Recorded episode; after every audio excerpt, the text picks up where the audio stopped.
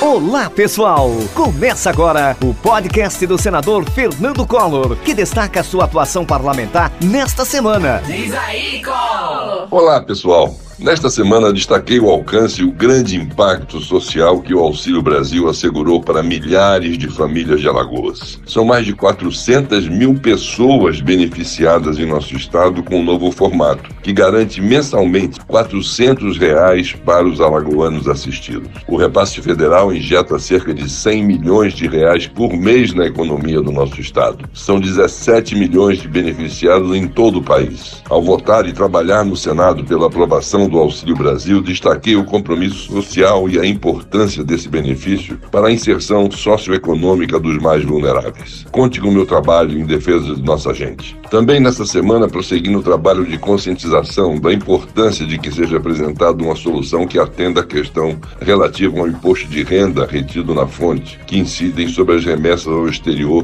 pelas agências e operadoras de viagens domiciliados no Brasil. Todos reconhecemos que não é coerente o recolhimento na fonte de 33% do valor da operação, enquanto as agências e sites do exterior são obrigados a pagar apenas o IOF de 6,38%. O que está em jogo, além da própria existência da maioria das agências e das operadoras de viagens, é a garantia do emprego de milhares de funcionários destas empresas. Todas as associações ligadas ao tema podem contar com meu apoio integral para isso. Estamos juntos. Nas redes sociais, destaquei que em 2021 asseguramos vários equipamentos para diversos municípios, a exemplo de tratores, retroescavadeiras, escavadeiras hidráulicas, motoniveladoras, veículos, ônibus escolares, ambulâncias, além de centenas de implementos agrícolas. O nosso trabalho fez a diferença na garantia de melhores condições para prefeituras e o homem e a mulher do campo. E em 2022 não será diferente. O meu compromisso municipalista é histórico e permanente. Saiba que você pode contar sempre com a força e a determinação do nosso trabalho.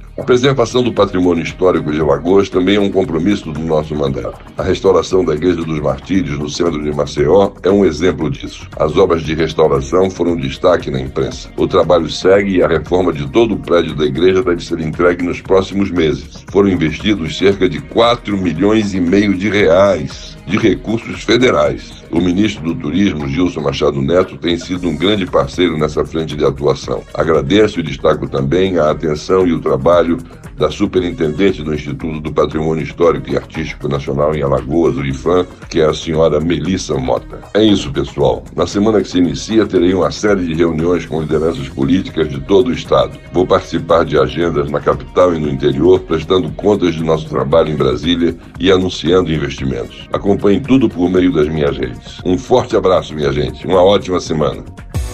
Acompanhe a atuação do senador Fernando Collor pelas redes sociais, Twitter, Instagram e Facebook.